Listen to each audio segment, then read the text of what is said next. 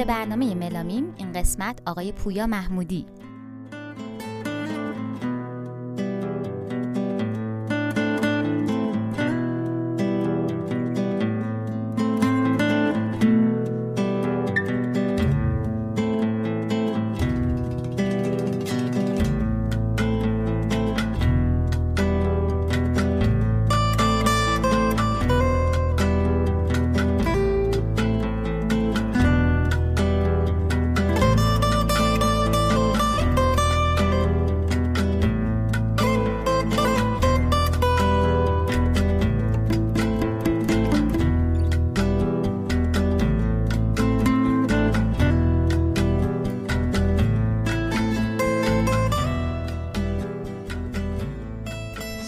من ملینام و خیلی خوش اومدین به یک ویژه برنامه دیگه از رادیو ملامیم. سلام منم مریمم این ویژه برنامه با آقای پویا محمودی مصاحبه کردیم که ایشون خواننده آهنگساز و نوازنده هستن. آقای پویا محمودی رو حتما یه سریاتون با گروه باراد می‌شناسین و خب ازشون خاطره دارین. اگرم که گروه باراد رو نمی‌شناسین و گوش ندادین پیشنهاد می‌کنم که حتما این مصاحبه رو گوش بدین. منم پیشنهاد می‌کنم. بریم که با هم بشنویم.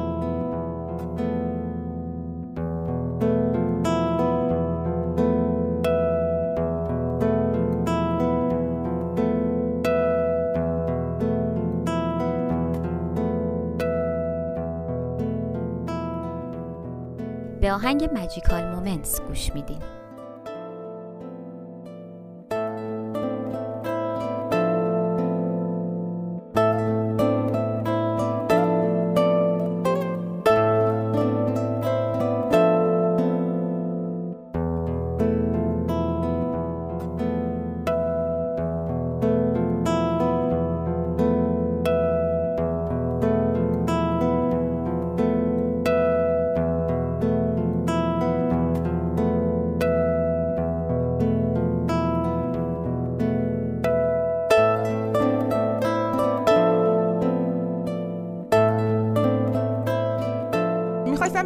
شروع کارتون اصلا قبل از اینکه اجراها و انتشار آلبوم و آهنگ داشته باشین آیا ایده و دیدگاه خاصی نسبت به این سبک داشتین یا اینکه فقط می‌خواستین صرفا تجربه کنین؟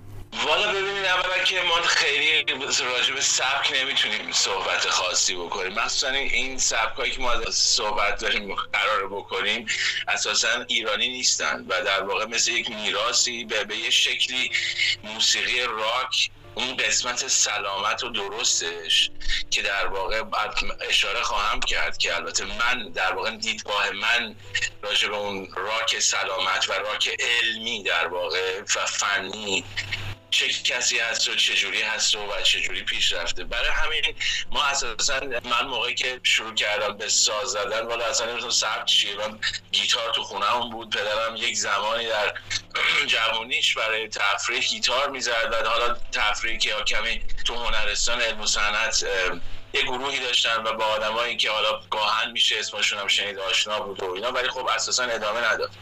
بنابراین این خیلی در واقع تصادفیه که در واقع آدم از بچگی شروع کنه به ساز زدن. مخصوصا برای ماها چون بیرون از توی محیط آموزشی همچین انتخابی خب وجود نداره. معمولا همه از یک از قبل می‌رسه. برای من موسیقی واقعا بیشتر پر کردن تنهایی بود از بچگی. چون از ده سالگی در واقع آغاز کردم به موسیقی و بعد از یک سال در واقع یک فاصله دو ساله ای داشتم با پدر مادرم در واقع خارج از ایران بودم. در اون زمان و تنها چیزی که من داشتم در واقع تنها چیزی که منو وصل می‌کرد در اون سنین به پدرم و ایران و آنچه که من یادم بود یکی از این چیزایی که وصل می‌کرد گیتار بود به حال. و برای من این اینجوری شروع شد. ولی اینکه هویت ایرانی ببینید ببین یه مجموعه که در روند کار یک آدم یا یک گروه یا به حال یک هنرمند یک مجموعه که در واقع دست به دست هم میدن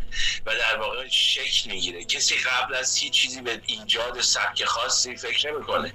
یک سری مجموعه از یک فرهنگ شنیداری داره که ناخواسته اون فرهنگ شنیداری روش اثر می‌ذاره.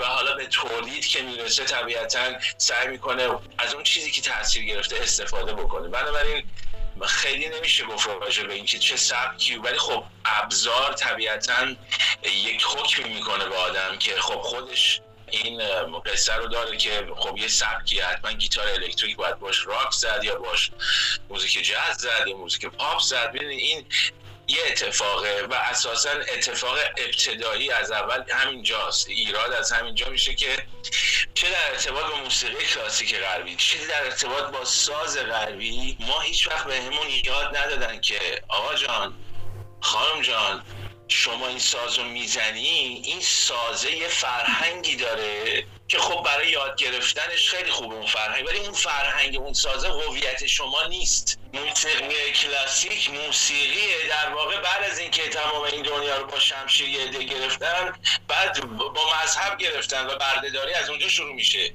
بردهداری که میگم می‌رسیم به ورد میوزیک چون اونم یه شکلی از بردهداریه. فقط ظاهرش خیلی زیباست. و حالا که ما چقدر خودمون رو تو این چرخ خود برده پنداریم که حالا می‌خوایم بریم فتح کنیم یه جایی مثل مثلا ورد میوزیکو این برای ما روشن نشد. یک ابزار رو باید آموخت. دو در جهت فرهنگ خود استفاده بکنید. من یه روزی به شوخی داشتم می‌گفتم از این فروش نفت این سالها همه چیزایی دستشون گرفت. به ما یه گیتار الکتریک رسید توی زندگی. می‌دونی؟ برای همین خب حالا من گیتار انگلیسی باش بخونم من کیم که انگلیسی بخونم مثلا؟ ما یک گرفتاری یه زمانی داشتیم با یه عده ای که اصلا نگاه همه مثلا از آمریکا و انگار از آمریکا و انگلیس اومده بودن ما رو تقویح می‌کردن که آقا شعر فارسی برای چی می‌خونین آقا خب من چی بخونم؟ می‌دونین برای چی بخونم بفهمم. خودم اول دو بقیه. بنابراین اساسا یک موضوع وارداتی بود که این موضوع وارداتی خب به واسطه اتفاقات مختلف کمتر بهش پرداخته شد. که خب این جنس وارداتی باید ما مال خودمون بکنیم ولی آگاهانه مال خودمون بکنیم.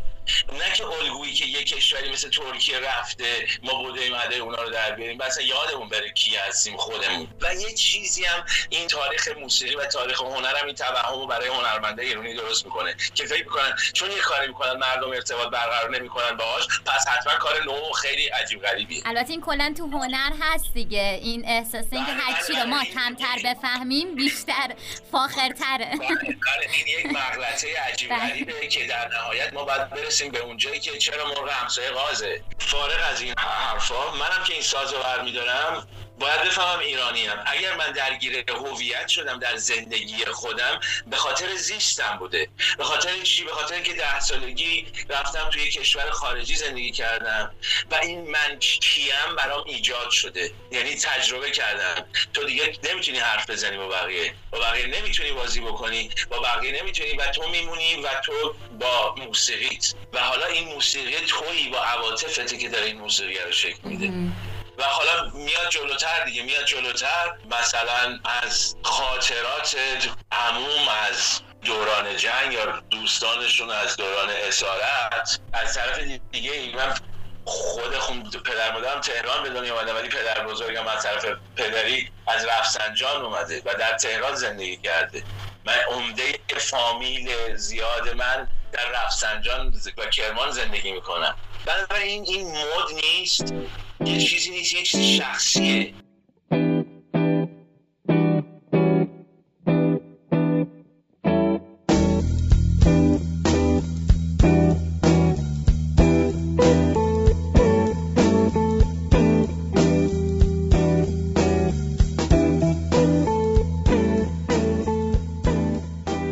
قریب از گروه باراد گوش میدیم.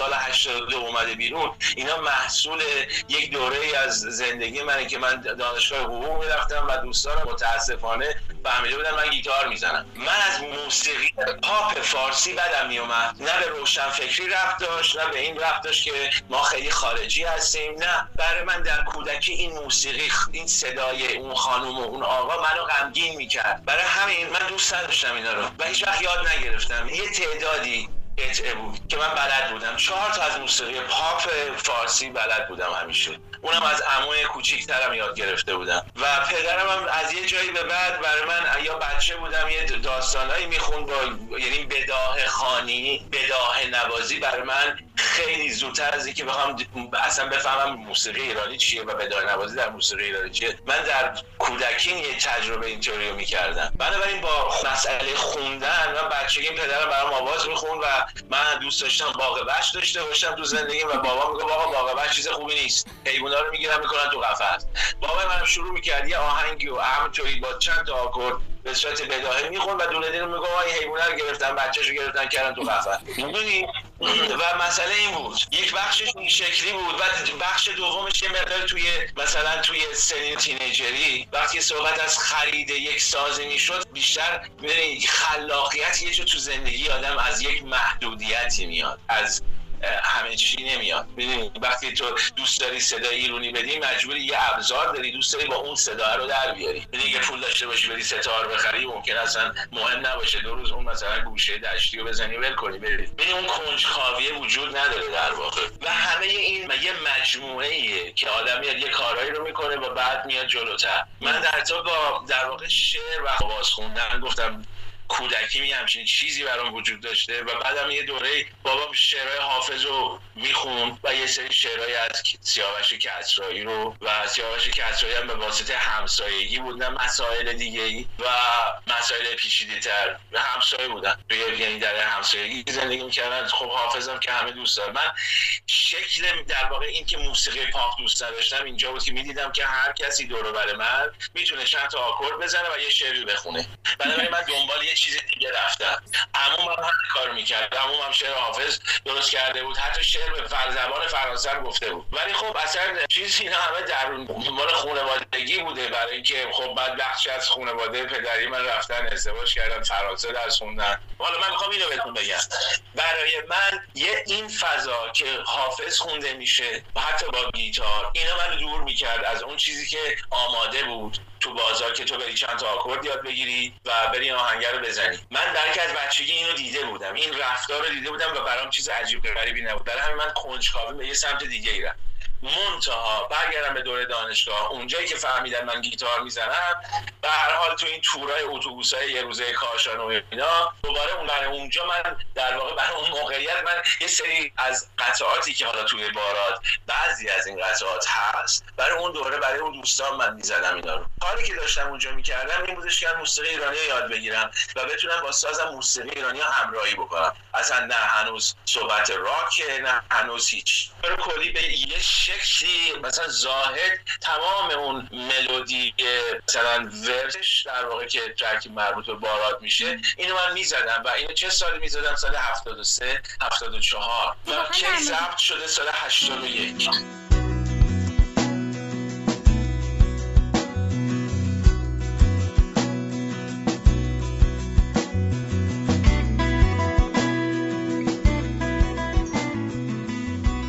آهنگ زاهد از گروه باراد گوش میدیم دارم از زلف سیاهش گل چندان که مپرس.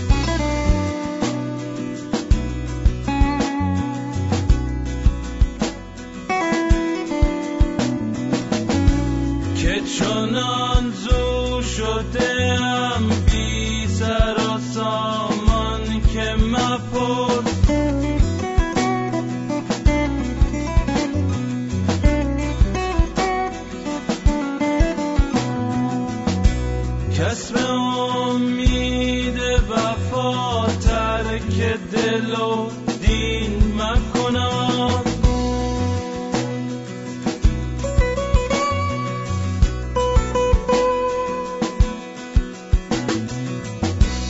چنانم من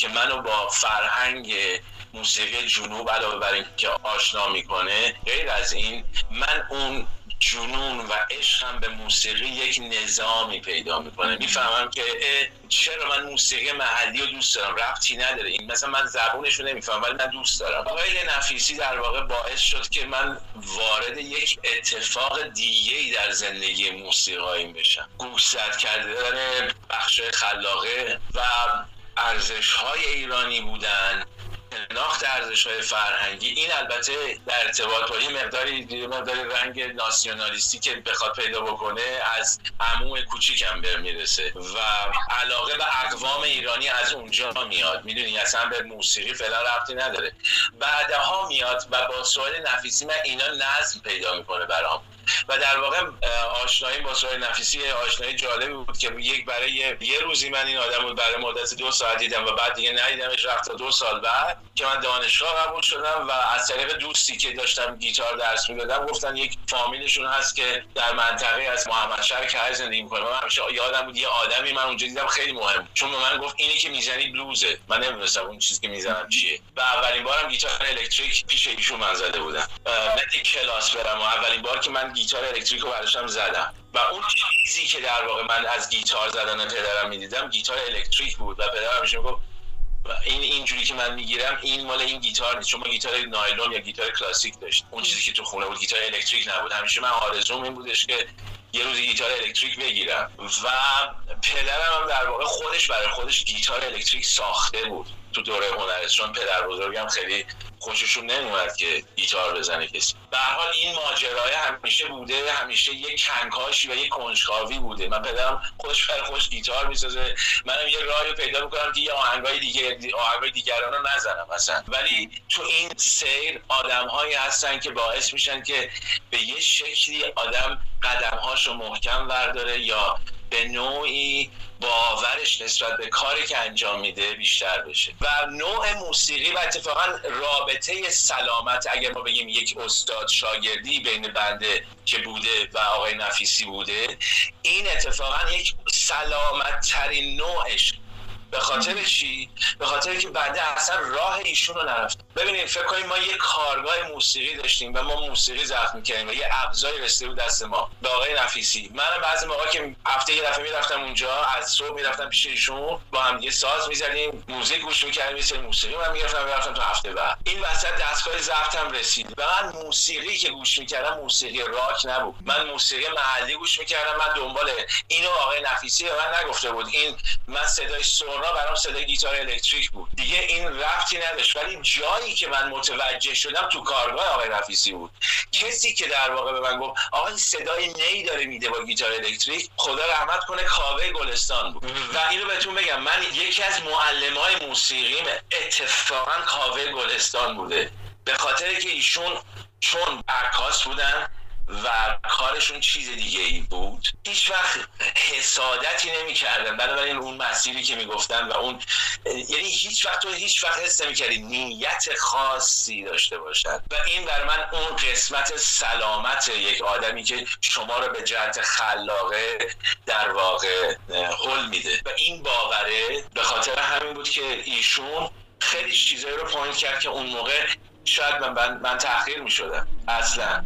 اصلا. به خاطر اینکه یک نگاه دیگه به هنر وجود داشت نه به موسیقی و هنر گیتار زدن و نوازندگی گیتار. همین این تو اون روند آدم خیلی مهمه که چطوری آدم شکل می‌گیره و چجوری برخورد می‌کنه. و همون سالها من آدم های پیشرو زمان توی در هفتاد هفتادمون موسیقی دارای پیشرو مهداد پاکباز بود که من شانس دیدن ایشون رو داشتم. شاهین علوی بود. شاهین علوی یکی از مهمترین مدرسه گیتار فلامینکو بود تو دهه 60 و 70 اولین گیتاریست ایرانی بود که رفت سراغ بود برگشت به هویت. و من خوشبخت بودم که در روزگاری که زندگی می‌کردم این آدما رو دیدم. برای من نمی‌تونم بگم یکی که از کی تاثیر گرفت. من از همه اینا تاثیر گرفت. من چیزی که دلم می‌خواست انجام بدم موسیقی بدون کلام بود و همراهی موسیقی ایرانی. همراهی تار یا همراهی ستار. توی پیج اینستاگرامم دو تا اجرا دارم که مال سال 78 که با یکی از دوستان نازنین قدیمی قدیمیم اجرا کردم اسم امیر حسین تفرشی پور که دو تا دوئت در واقع که ما سال 78 اینا من این تجربه سال 75 شروع میشه. اون موقع هرمس هنوز وجود نداشت که بخواد فراخانی بده بعد ما بریم بر اون فراخان کاری بکنیم. یعنی اون موقع که اگر من می‌تونستم این شانس رو داشتم اصلا نه خوانندگی ممکن بود بکنم نه هیچی. اون موسیقی بی کلامی که دلم می‌خواست دنبال می‌کردم این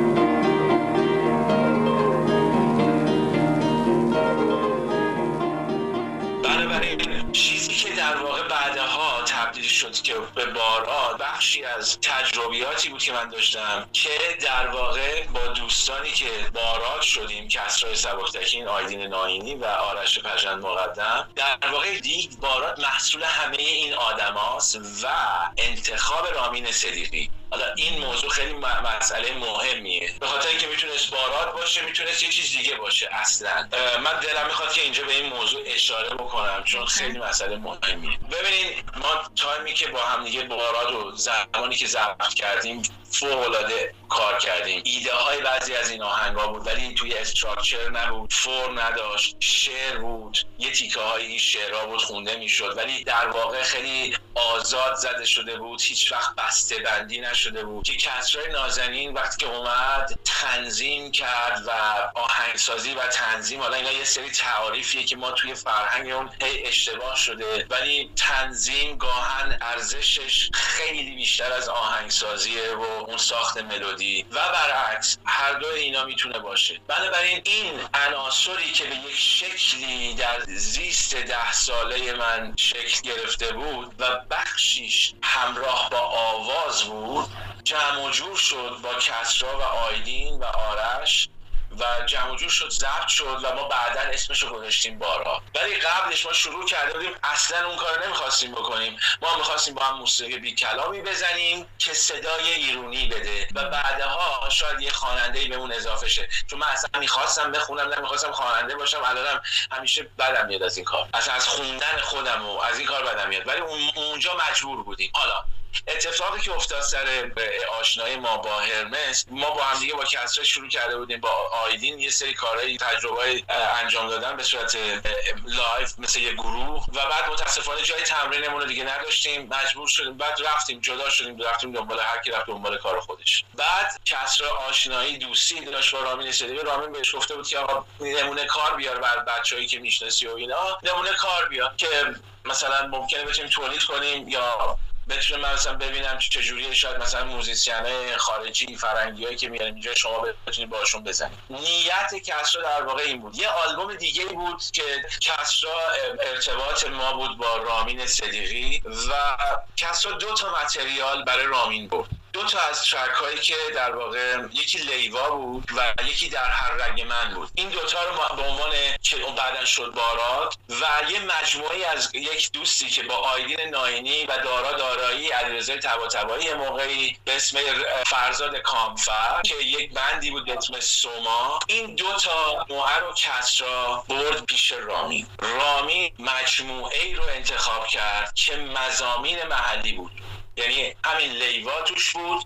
و در هر رگ من. حالا در هر رگ هم در واقع ما با هم دیگه دوست بودیم. یعنی فرزاد هم همونجا بود که خونه آیدین بود که من اونجا بودم و ما هم اونجا جمع شدیم و در ارتباط با اون همون دمایی که ما داشتیم ضبط می‌کردیم فرزاد به ما کلی کمک کرد. و یکی از کمکهایی که کردیم بودش که من یه یه سیکل آکوردی درست کرده بودم با کسرا ضبطش کرده بودیم و معمولا ملودی وکال من میخوندم و سعی می‌کردم که یه ملودی رو فکر کنم بخونم. و بعد یک شعری رو براش انتخاب کنم که خیلی هم روش عجیب ولی به هر حال فرزاد کامفر این شعر در هر رگ من اتفاقا فرزاد کامفر و من گفت بیا ببین اینو می‌تونی بخونی؟ و من اینو خوندم. و این شد همون. تق.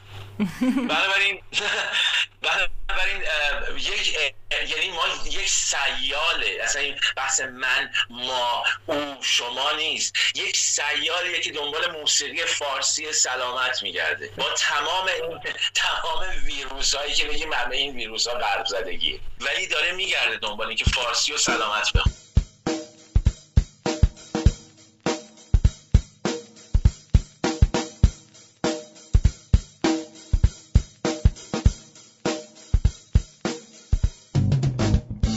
آهنگ در هر رگ من از گروه باراد گوش میدین.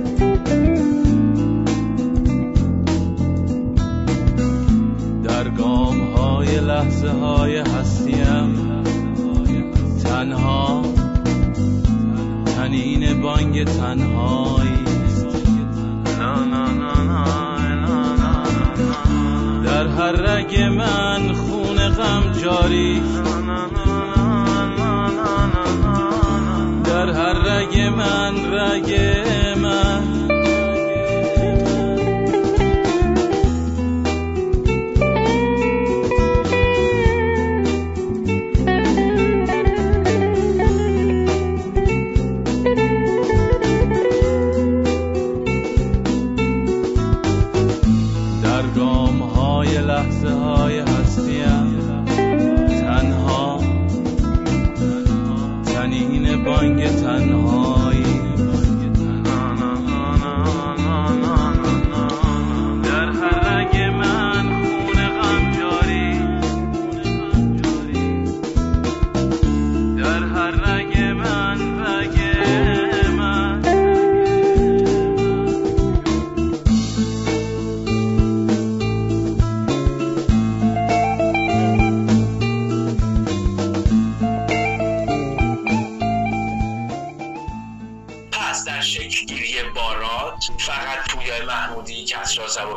آیدین ناینی آرش پژند مقدم موسا کمالی نمی‌دونم سهیل نفیسی و, و, و همه اینا. علاوه بر که همه اینا هستن مهمترین آدمی که باعث میشه باراد بشه باراد رامین صدیقی. و من باید از همینجا ازش تشکر بکنم. به خاطر اینکه به ما لطف کرد واقعا لطف کرد. به خاطر اینکه اون کار در اون زمان می‌تونست پخته تر باشه. تو ایدهش ایده ایده هاش جالب بود ولی می‌تونست پخته تر هم باشه. با توانایی ما. یعنی اگر ما به جای اینکه پای کامپیوتر بشینیم ضبط بکنیم این امکان رو داشتیم یه جایی داشته باشیم که اینا رو با هم دیگه بزنیم اون موقع می‌شد یه band راک. واقعا. نه یه collaboration سه نفره. یه اتفاق دیگه هم که وجود داره توی بارات من برای اولین بار دلم می‌خواد بهش اشاره بکنم. خیلی از دوستان که دموها رو شنیدن میگن شما خودتون چقدر میکستون عالیه. در که ما اصلا میکسمون عالی نیست. ما با همون امکانات ساده که داشتیم ضبط کردیم. بعد یه سری سلیقه های راجع به delay و reverb و اینایی که توی تولید هست بوده. ولی تنها مسئله ای بود در واقع یک سری bend هایی که من تو آواز خوندنم به یه شکلی ناخودآگاه داشتم به صورت غریزی که اونم به خاطر شنیدن موسیقی محلی بود. انگار میری این طرف اون که دوتار می‌زنه اینو می‌زنه خودش رو کوک می‌کنه بعد شروع می‌کنه مقام خوندن. این در واقع دقیقا کل point ی که باعث می‌شد این صدا نرمتر صدا بده تو اون دمو در واقع این bend هایی بودش که تو خوندن من بود. ولی وقتی ما رفتیم تو استودیو دقیقا عین همون رفتار کلاسیک و پاپ. دقیقا باید صاف بخونی. دقیقا و اون حس و حال رفت. حالا یه ایده می‌گفتن که پول چقدر باحال آلبومه. مثلا آدم گوش می‌کنه انگار صبح دست و صورتتو نشستی بلند شدی خوندی. خب همچین کامنتی دلم نمی‌خواد بشنوم. می‌دونی؟ و می‌دونم. و به هر حال تجربه است همه اینا. و موضوع اینه که اون چی که تو بارا در ابتدا اساسا نادیده گرفته شد و نه پرداختن بهش. همین مزامین محلی بودش که رامین صدیقی به ما پیشنهاد نداده بود که ما بریم روی این مزامین کار بکنیم. شیش ماه اینا رو درست کنیم. دو تا آلبوم بود دو تا ایده بود که اونی که مزامین محلی توش داشت در واقع رامین پیشنهاد داده بود. چون بعدا اون متنی که کسرا نوشته بود عوض شده و یه سری چیزای اضافه شد به اون متن حالا اینا اصلا همه همیشه از این اتفاقات میفته از این اتفاقاتی که همه جای دنیا میفته ما داریم مهم نیست. ولی موضوع اینه که تمام حقوق من در واقع حقوق معنوی من اینجا از بین رفت. اینجایی که آقا یک آدمی ده سال داشت این موسیقی رو گوش می‌کرد که شما اصلا اسمش هم نمی‌دونستین و بعد اومدین تمام اون چیزی که باعث هویت این موسیقی بود و گوشین کنار و ارزش شد اون قرب زدگی جامعه صنعتی. کدوم جامعه صنعتی؟ کدوم؟ کجای ما صنعتیه؟ چیمون صنعتیه؟ داریم صنعتی می‌خوایم بشیم. بله ایشالله میشیم. ولی این نبود به حال. می‌دونین مسئله این بودش که باز دوباره ارزش های غربی بود که سایه انداخت رو بارا کسی نبود که بگه آقا این مزامین محلی داره. بگو آقا چیکار کردی؟ دقیقا بگو بر ما چیکار کردی؟ این که راکه خیلی ارزشمنده. این هویتش مگه تو موسیقی دیگه نبوده؟ من الان دقیقا می‌خوام اشاره بکنم با آقای استاد کوروش یغمایی شما موسیقی من موسیقیشون رو مطالعه کردم. ایشون تو فرهنگ شنیداری بنده بعد یکی دو تا از آهنگاشون بوده ولی من نمی‌رفتم آهنگ کوروش یغمایی بذارم تو خونم گوش کنم من رفتم نشستم بعد از اینکه این آلبوم همو دادم رفتم مطالعه کردم ایشون رو گوش کردم دیدم ایشون کاملا برای یک مردمی که این موسیقی رو نداشتن این موسیقی رو نسبت به فرهنگشون ساخته. چندین چندین چندین چندین پله جلوتر برای اینکه ترانه رو خودشون نوشت می نوشتن بله. و به یعنی کسی نمیره سراغ حافظ برداره بخونه و بعد بگیم خب حالا بریم. شاید مجوز دادن با حافظ.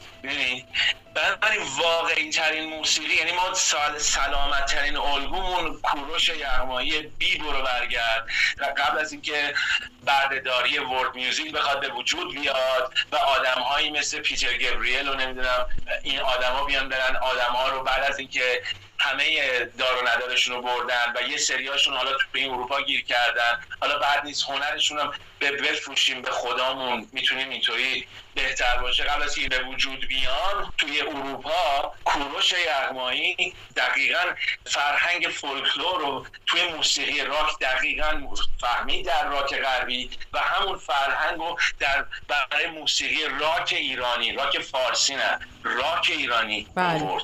راک فارسی یه نسل دیگه است بگم دوستانی که این روزا در مسق ورد میوزیک تاریخ مصرف گذشته هستند همین الان اون زمانی که شما صدای گیتار کامران یغمایی گوش کنین بله. علی فالکاپوره کجا بوده اون موقع اون موسیقی بند بندریه که اون فیوژن واقعی اونه. ببینید ما موقع در ایران یه سری آدم تکنسیان از اروپا و آمریکا اینا می اومدن یه شغل ایجاد شده بود مردم می‌رفتن اون گاراژ بندایی که موزیک کپی می‌کردن در واقع می‌رفتن اونجا ساز می‌زدن و برای اونا ساز می‌زدن. یعنی دلیل داشت آ کسی که انگلیسی می‌خوند. درسته. بعد از انقلاب دیگه دلیلی نداشت کسی انگلیسی بخونه. اینو کسی نمی‌فهمید. خدم هشمی نیومده اونجا که مثلا کاری بکنه که یا انقدر زیاد باشن تو اون مملکت که بخوان و مثلا برن کلابینگشون هم بکنن. نه خیر. اون موقع نیاز بود اگر یه سری انگلیسی هم میخوندن. و برگردیم به همین ماجرا. بنابراین ما الگوی سلامت داشتیم به شکل خیلی درستی داشتیم ولی گم شدیم توی در واقع فشن. یعنی این فشن شدن و این در واقع من خیلی بیرو درواسی بگم.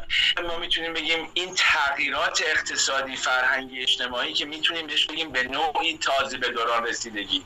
همیشه میگیم چرا تو این جامعه ما نقد نداریم؟ دلیلش اینه که یه عده‌ای به یک سری اتفاقاتی امروز رسیدن انقدر تعلق عاطفی نسبت به اون موضوع دارن که اصلا قابل نقد نیست. طرف فکر می‌کنه الان کوه قاف رو کشف کرده. بعد میگه آقا موسیقی گوش می‌کنی؟ نه.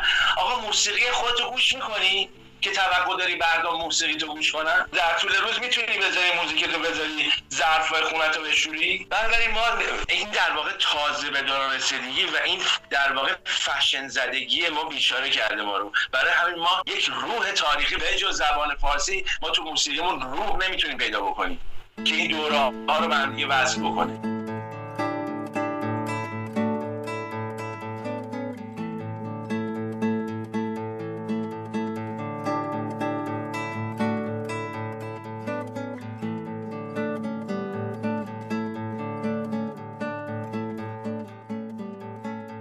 به آهنگ لیوا از گروه باراد گوش میدین.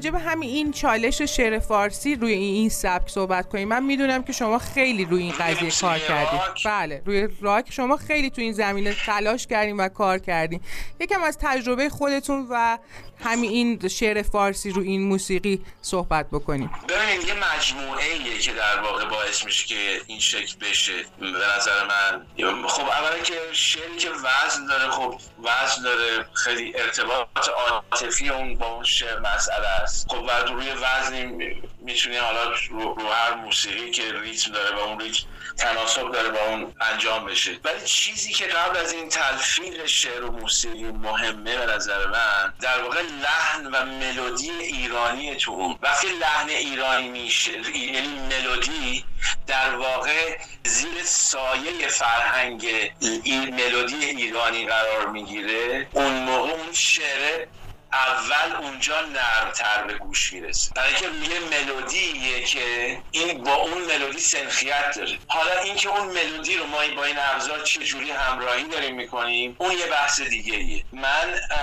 امروز امروز نه چند وقته این ترانه اسم ترانم نمی‌دونم دقیقا چیه. ترانه که آقای فرهاد خوندش آقای شهریار قنبری ترانه رو سرودن. کودکانه. فکر می‌کنم بوی ایدی بوی بله بله, بله. کودکانه ببینید من اون خیلی خیلی برای آدم نوستالژی و خیلی زیباست و همه اینا. من اون شعر رو توی بیات ترک میشنومش. برای من ایرانی تره حالا اگه بخوام بهتون آدرس بدم مثل این میمونه که به شما بگم بیژن مفید ترانه رو خودش نوشته. اگر بیژن مفید می‌خوند اینو تو بیات ترک. بله. اصلا مهم نیست که اون زیر پیانو اون زیر مرتضی محجوبی داره پیانو می‌زنه یا نمی‌دونم کی داره چیکار می‌کنه. حسیه که اون شعر داره. بنابراین ما هر چیزی که هست از اون شعر یعنی ما فرم و ملودی و همه چی از خود اون شعره باید بتونیم بگیم. مسئله موسیقی راک شما خیلی مورد نظرتون هست. به نظر من کسی که در این سبک قرار می‌گیره کسی که خودش ترانش رو می‌نویسه. بر باور من.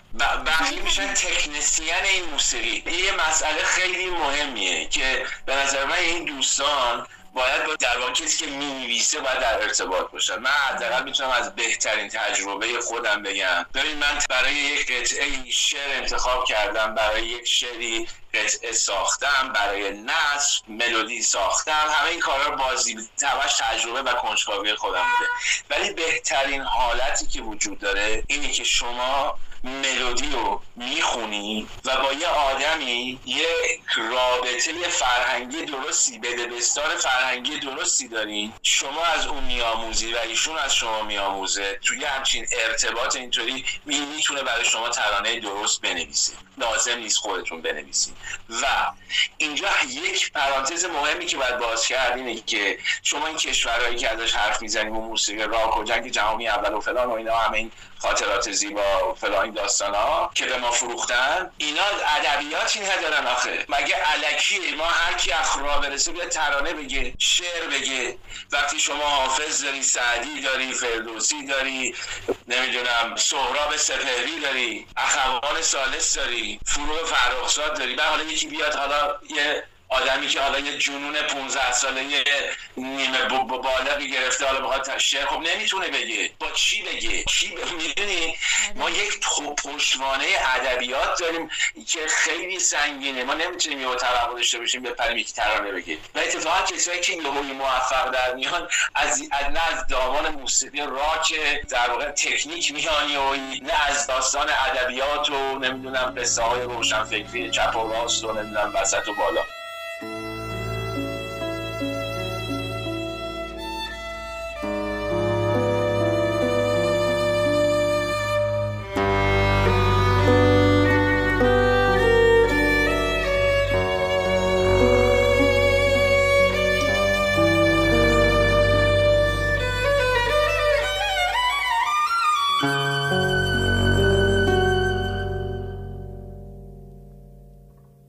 سر کوه بلند جفت پلنگ خدا جفت پلنگ صدای نالش تیر و تفنگ جونم تیر و تفنگ جوونان خوش بگو یند خوش بنالند که بالشت قیامت تخت سنگه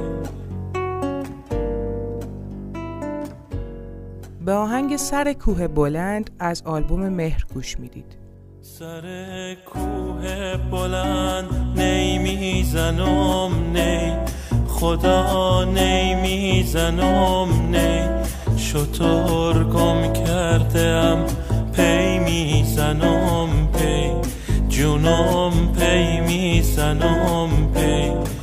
شطور گم کرده ام باهر رو هاشی گلی گم کرده ام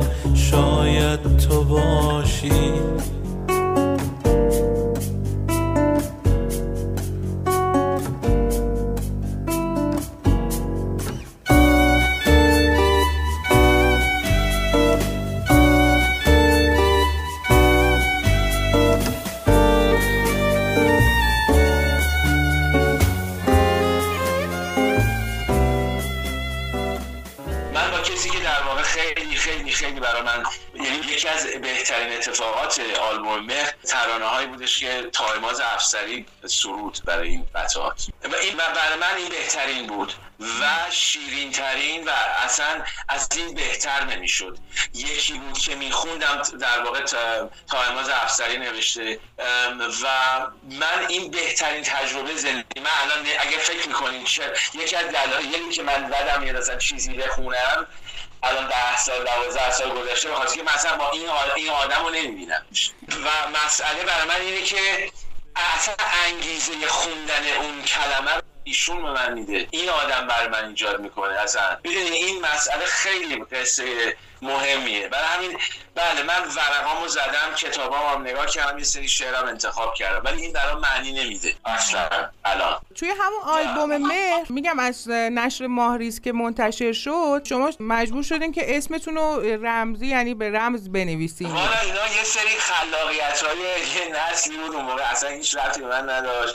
من نه نمی‌دونم اصلا چیزی نبود که به نظر من من فکر می‌کنم بیشتر یه شوخی بود خودمون اهالی ماهریز انگار می‌خواستن بکنن با هم دیگه و با من. نمی‌دونم چقدر این قصه جدی بود واقعا و چقدر اصلا مهم بود که اسم من نباشه روی آلبوم یا باشه. اصلا برای من فرق نمی‌کنه. اصلا مگه من مگه اسمم به درستی بود در بارات که حالا رو مهر بخواد نباشه؟ مگه اونجا مثلا من به چه گلی به سر من زدن که حالا اینجا بخوام بزنم؟ همین که فرصتی بود من تولید کردم برام کافیه. می‌دونی؟ برای همین خیلی برام این ماجرا اهمیتی نداشت. برای اینکه ما قرار نبوده پولی ازش در بیاریم نه فالووری جمع بکنیم نه هیچی. من با موسیقیم کیف کردم. الانم دارم کیف می‌کنم فقط ضبطش نمی‌کنم. و تایماز افسری متاسفانه نیست که مجبورم بکنم یه دوستانی که مجبورم بکنم. ولی واقعیتش اینه. واقعیتش اینه که یه جایی شما به یک ایدئال و می‌رسین که اون از اون بهتر دیگه نمیشه. یعنی یک آدمی از اون بهتر نمی‌تونه روان شما رو بفهمه.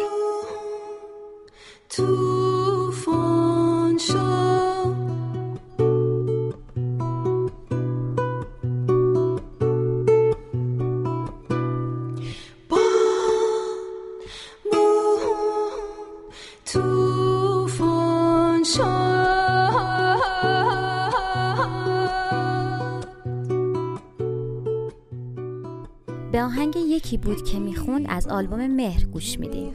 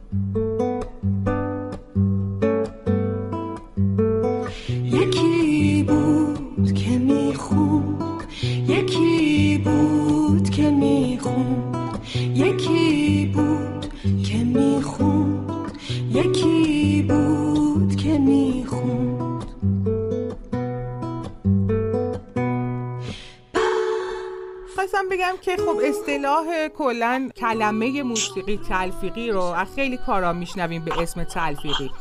ولی تو کارها و پروژه شما که وقتی قطعاتتون رو گوش میدیم کاملا اینا به صورت تلفیقی نوشته شده و یک ترکیب درستی گرفته.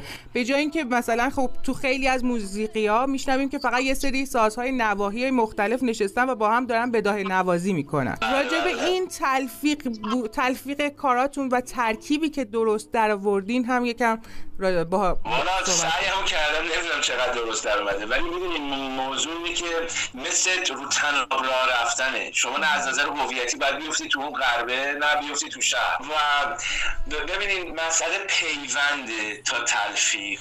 البته این کلمه ای بودش که من سالها پیش استفاده کردم. راجع به اینکه تلفیق نگیم. ولی مسئله فراتر از این حرف هاست. اونم اینه که ما یک ابزاری داریم که این ابزار برای ما یک فرکانسی تولید می‌کنه و حالا ما این ابزار خدمت فرهنگ خود می‌گیریم. اینو نمی‌تونیم بهش بگیم تلفیق. و قبلا هم داشتیم. یعنی شما از مرتضا محجوبی هم می‌تونید بهش بگین تلفیقی بوده. بنابراین می‌خوایم بگین تلفیقی بوده. کارهای ارکستری قبل از انقلاب موسیقی تلفیقی هم موسیقی تلفیقی از اون داستان یانی شروع شد در ایران. و ما یهویی اومدیم یک کلمه رو پیدا کردیم که پاپ نباشه. دنبال اون فاخر بودنه. یعنی این موزیک فاخر نمی‌دونم هنر فاخر چیزی نیست که این ده سال اخیر آدم افتند و همیشه بوده. یه چیزی که در واقع ما بتونیم بگیم آقا سرمون بالا بگیریم براش. و توی دهه هفتاد اون تلفیق تلفیق از نوع یانیه. نه فیوژن مایل زیویسی که بعدا آدم یاد گرفتن توی ایران. نه اون اتفاقات ECM که باز اینا همه بعدا همه یاد گرفتن. یعنی مواجه شدن. مثلا موسیقی انور ابراهیم نوازنده بود الان مثلا فکر می‌کنم مثلا چه می‌دونم توی آسانسور هم الان تو تهران بریم مثلا تو آسانسور دیگه به جای اون جیپسی کینگه یا اون الان انور ابراهیم داره می‌زنه من که ایران نیستم ولی حدسم اینه یعنی تو آسانسور شما میگی تا طبقه فلان برسه مثلا انور ابراهیم داره زده میشه کارمندای دهه چهل یکی از مهمترینشون آقای مسیح محقق دقیقاً. به اعتقاد من. و ایشون اگر موسیقی مستقلی به عنوان فیوژن در سالم ترین شکلش باشه از نسل ایشون هستن ولاغش دقیقاً. بعدش آرش میتویه. مهمترین آهنگسازیه که از بندایی که به خودشون به خودشون میگن کپی کار که اتفاقا همون کپی کردن خیلی سختتر از خیلی از این آهنگسازی های این مدرنیست های ماست که هزار تا کار می‌کنن. نه شعره درسته نه اون درسته همه چی رو داریم به عنوان مدرن و پست مدرن همه چی می‌ذاریم کنار دیوار رگبار میبندیم روش فکر کنیم چه هنر مستقلی هم ارائه کردیم. واقعیتش اینه که از تمام اون گروه ها مهمترین آهنگساز مستقلی که هست در حال حاضر ایشون هستن مسیح محقق. لطفا گوش کنید این دوستانی که موسیقی ربع پرده ای رو بهش میگن microtonal رو یاد گرفتن به جایی که بگن ربع پرده به اون فرنگی هم بفهمه ربع پرده بگه بهش نگین راحتش نکن برای اروپایی پسر جان نگو microtone بگو ربع پرده. یاد بگیره. تو که همه اون چیزی که اون بلده رو یاد گرفتی. بذار حداقل یه چیزی اون یاد. مجبور نشه به زبان خودش بگی. ترانسکرایب می‌کنین دوک لینگتون ترانسکرایب برو بشین کار مسیح محقق رو ترانسکرایب کن. بنویس ببینم می‌تونی. اینا در واقع نسلی که موسیقی زنده زیستن. موسیقی زنده رو زیستن.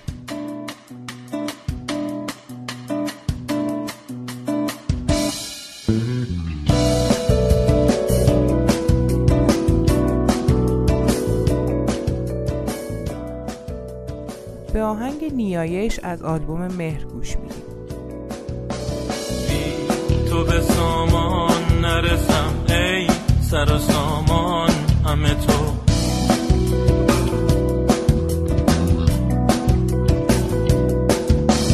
ای به تو زنده همه من ای به تنم جان همه تو.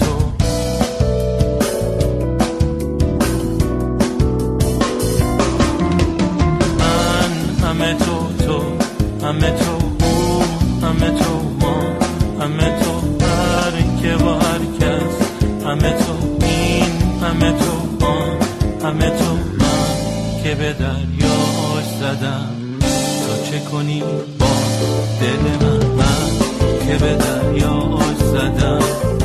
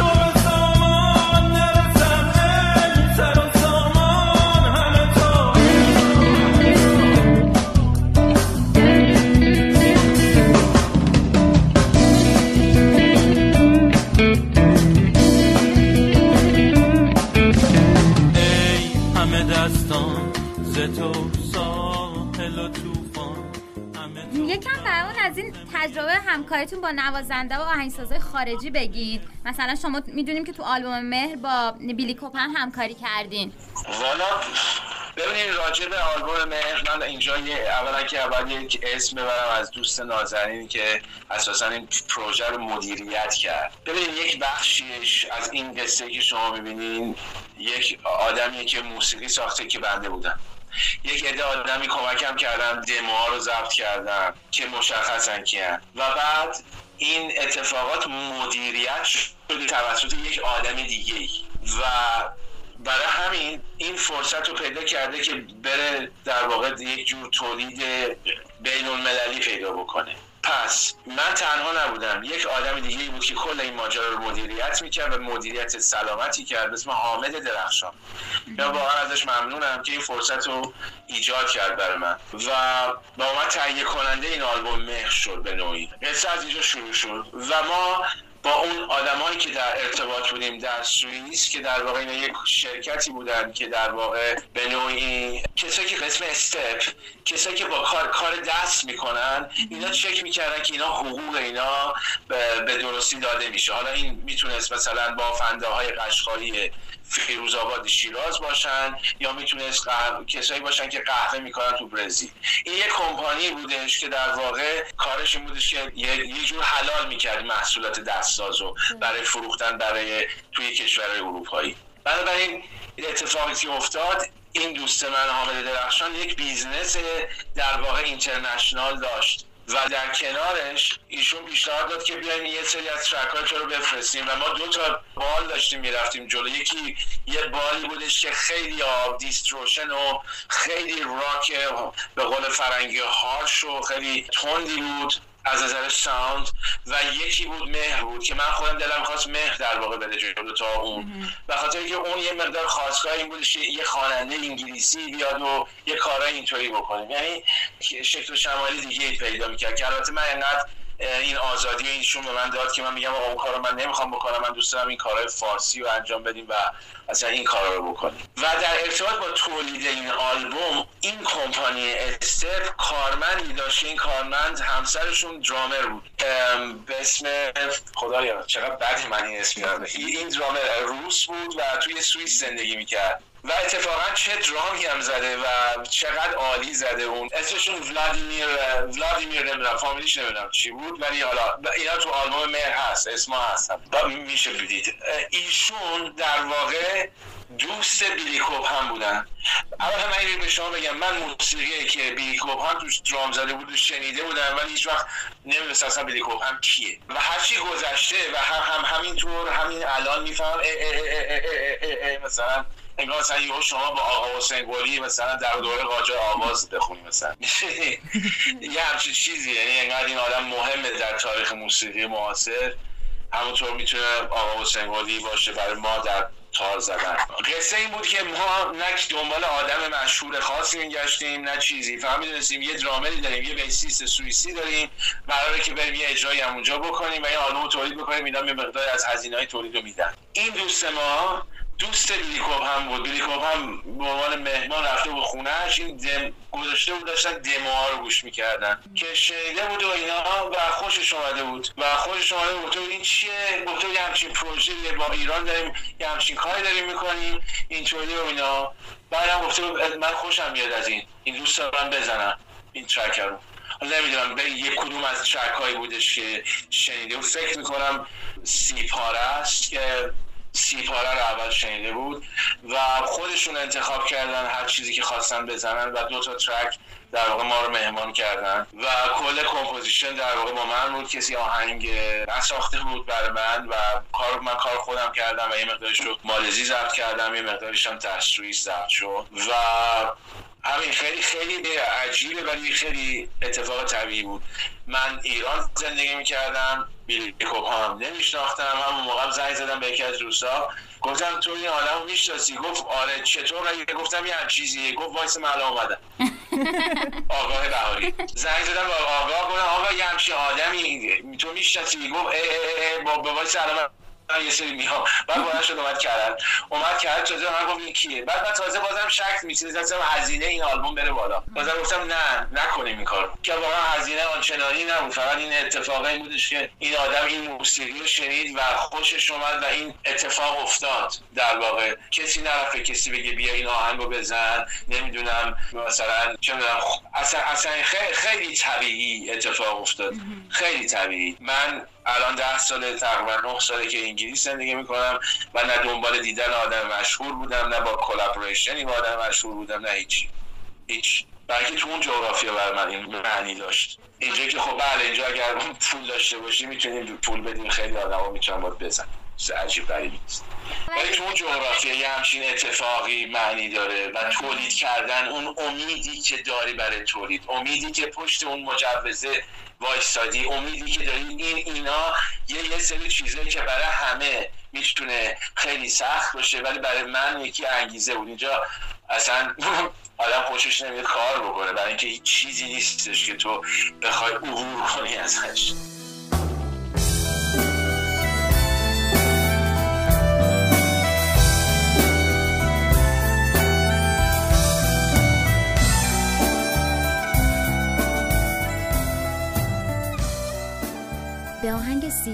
از آلبوم مهر گوش میدیم با من سنما دل یک دل کن. با من سنما دل یک دل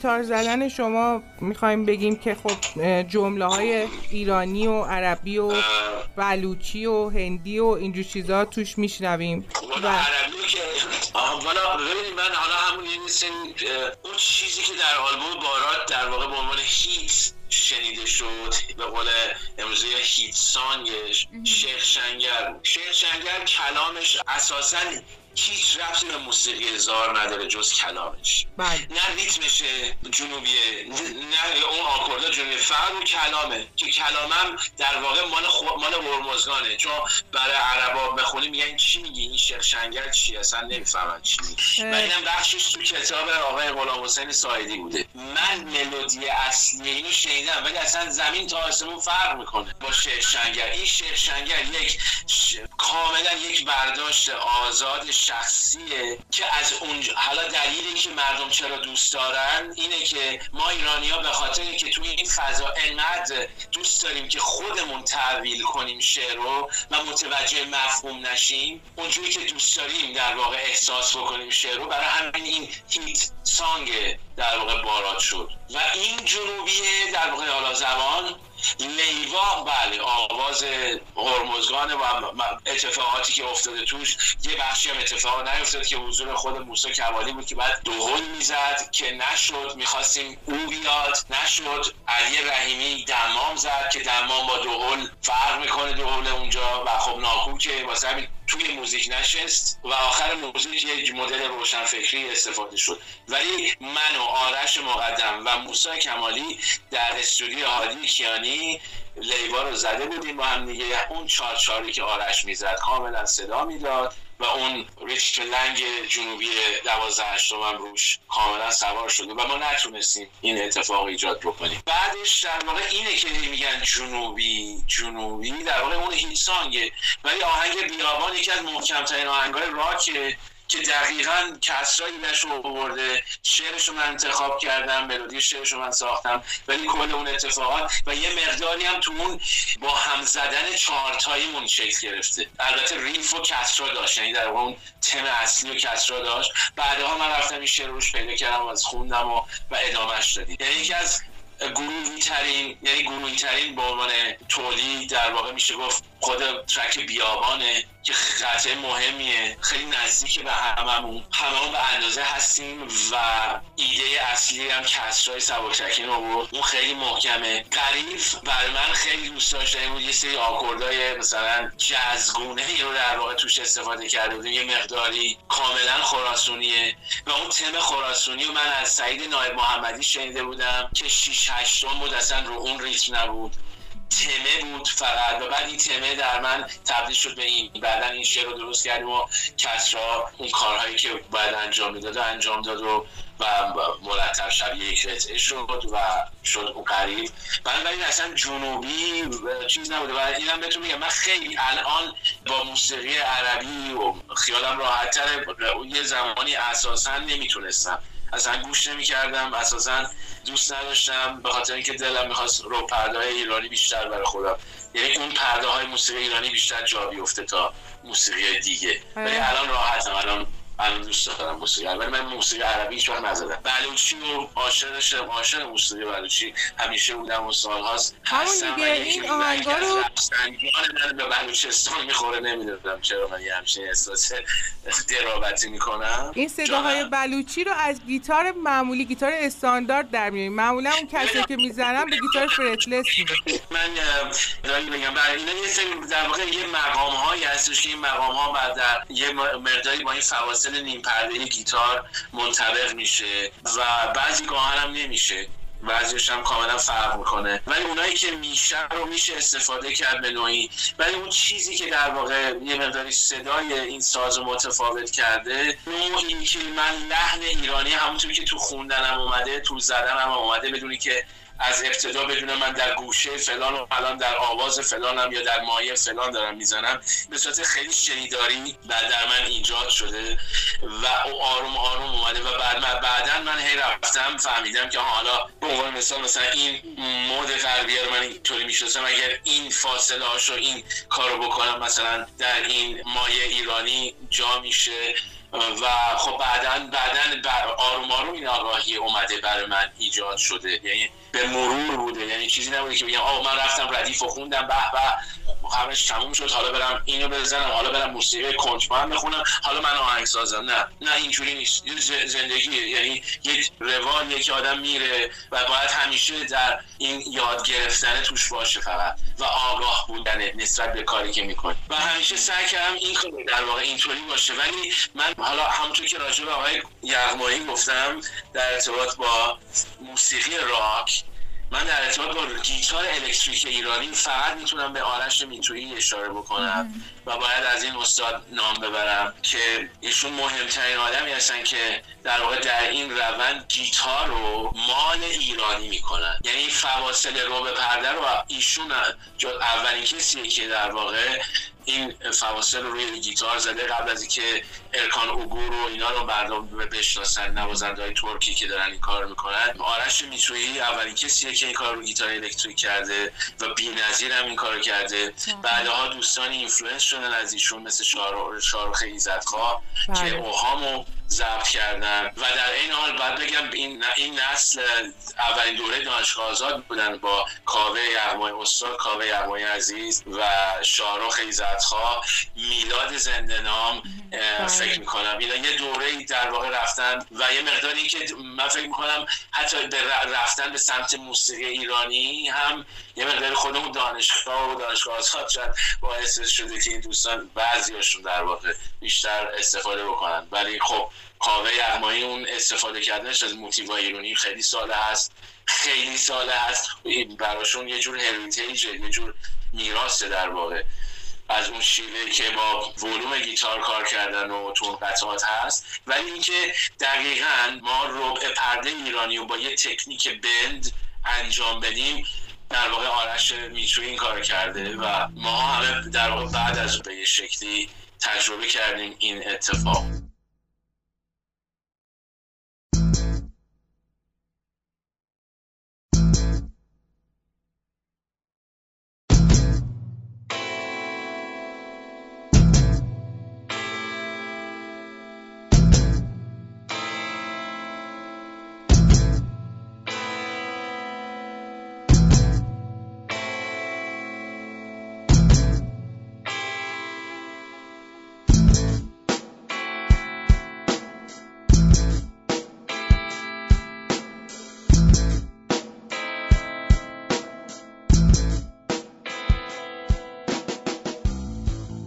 آهنگ بیابان گوش می‌دید از گروه باران.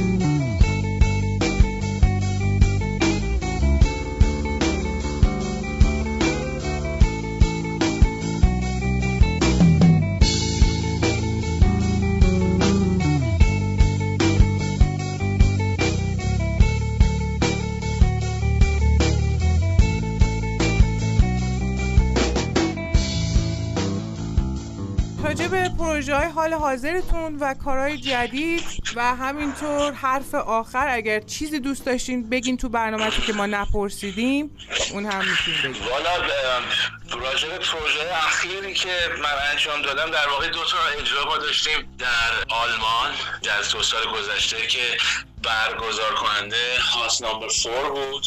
خانه شماره چهار. پیتر نازنین برنامه رو گذاشت که ما بعد از 15 سال با کسرا و امین تاهری و ماکان ماکان نازنین اجرا کردیم و نوازنده مهمان داشتیم. و خواننده مهمان صبای علیزاده نازنین با ما محبت کرد توی یکی از track به ما اضافه شد و خواننده دیگه داشتیم که رویا عرب بود که خواننده گروه آرکای بودن توی eighties و ایشون هم اجرا داشتن تو فستیوال و لطف کردن که البته چون لندن زندگی می‌کنم من ایشون می‌شناسم و با هم هم چند تا اجرا کردیم اینجا. و قطعه که من از من روی شعر آقای ابراهیم مصطفی ساخته بودم نباتو رو ایشون انگلیسی کردن و ما اجرا کردیم که اجرای خیلی جالبی بود برای خودم.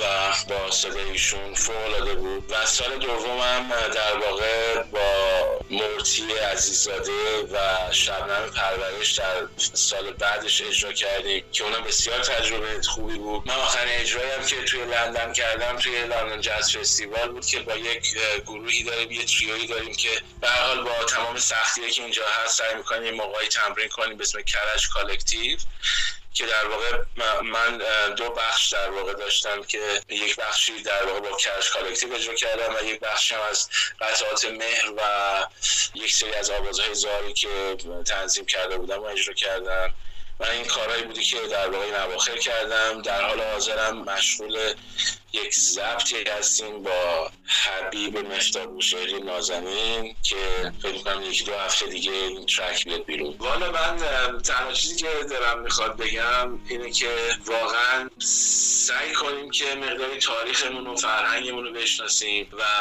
یه سری بندی رو انجام ندیم. اگر هر بندی داریم بیایم یک بار مرورش بکنیم.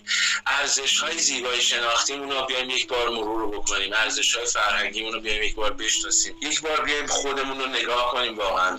توی آینه. ببینیم واقعا اون چیزی که می‌خوایم انجام بدیم هستیم واقعا. و مخصوصا در ارتباط با هنر می‌دونین خیلی مسائل مختلفی هست. آیا تلاشمون رو کاملا می‌کنیم برای این؟ یا فقط توقع داریم؟ یا فقط می‌خوایم قور بزنیم؟ آیا واقعا تلاشمون رو ما انجام میدیم؟ اگر دلمون می‌خواد چیزی رو درست بکنیم نباید چیزی رو اول از توی خودمون درست بکنیم. اگر قراره که احساس مسئولیت مسئله مهمیه توی جامعهمون باید از خودمون شروع بکنیم و تمام مسئله اینه که هر قولی که داریم اول به خودتون بزنید و تو خودتون پیدا بکنید. مطمئن باشید پیدا می‌کنید